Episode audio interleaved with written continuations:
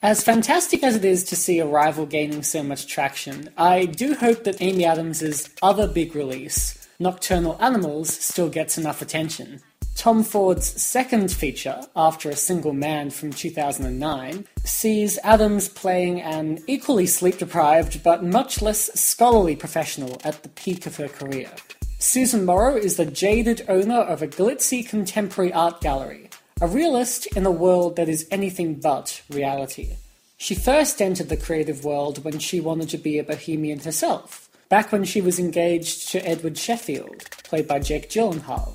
Edward was just the kind of carefree romantic that her mother, Anne, had always hated, and Susan has always hated her mother, who is played by Laura Linney. She only has one scene, naturally the one where Susan announces her engagement, but that's all we really need of her.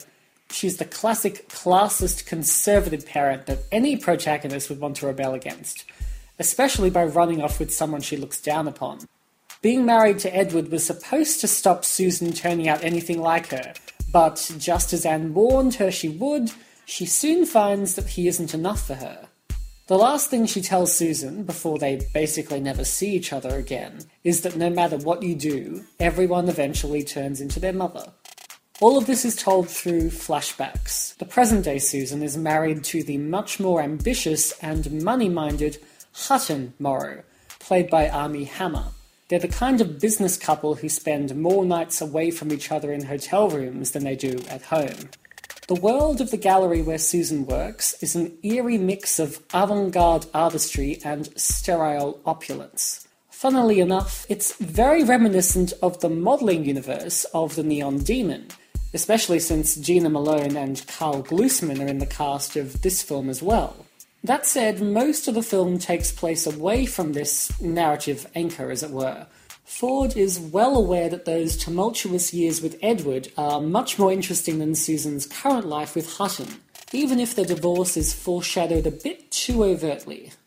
Many more years pass until she hears from him again, with the delivery of his latest manuscript for a novel entitled Nocturnal Animals, that is dedicated to her.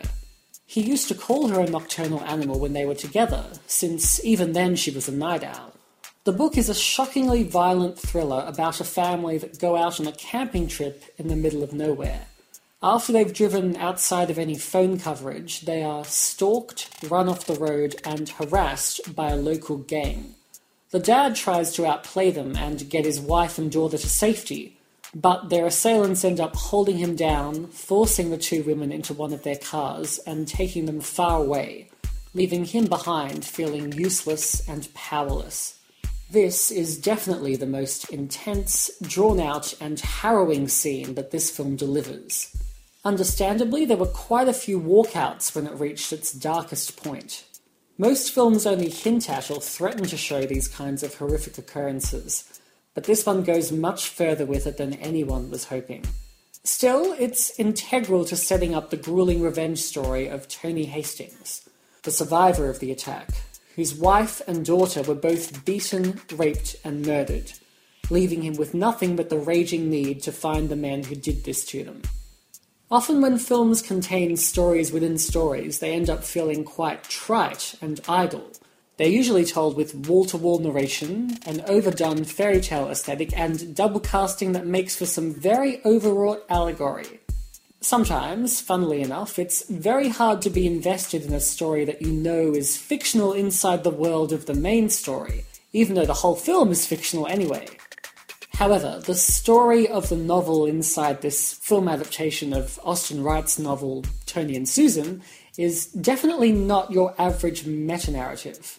It's told so straightforwardly and given so much screen time that it almost makes you forget about the central story. In fact, this could easily have been just a single narrative film about Tony, although that would have been incredibly depressing. If nothing else, it's a relief when Susan puts the book down and returns to her unsatisfying but much less traumatic life. Compared with Edward's novel and the romantic flashbacks, the main plot is pretty stagnant with a much greater focus on characters than events. It certainly needs the two side plots to give it momentum, but equally both of the side plots rely on the central story to give them a more complex purpose. There is still a striking resemblance between Edward and Tony, not least because Gyllenhaal plays both of them, but even so, their connection is much more subtle than you'd expect. In one of the flashbacks, Edward defends himself against a bad review by saying that all authors write about themselves. Indeed, both him and Tony have been called weak by people with varying definitions of weakness and strength. Eventually, both men decide that people see strength as cruelty, and they are done with being weak. By the same token, Tony's wife, Laura, is basically Susan, although this connection is slightly veiled. Laura isn't played by Adams, but in a very inspired casting choice, she's portrayed by her startling look-alike, Isla Fisher. The allegory is there, but it isn't being forced under a spotlight. It doesn't have to match the main story beat for beat to make itself known. This is what makes Nocturnal Animals both a fascinating film to pick apart and a totally engrossing one to lose yourself in.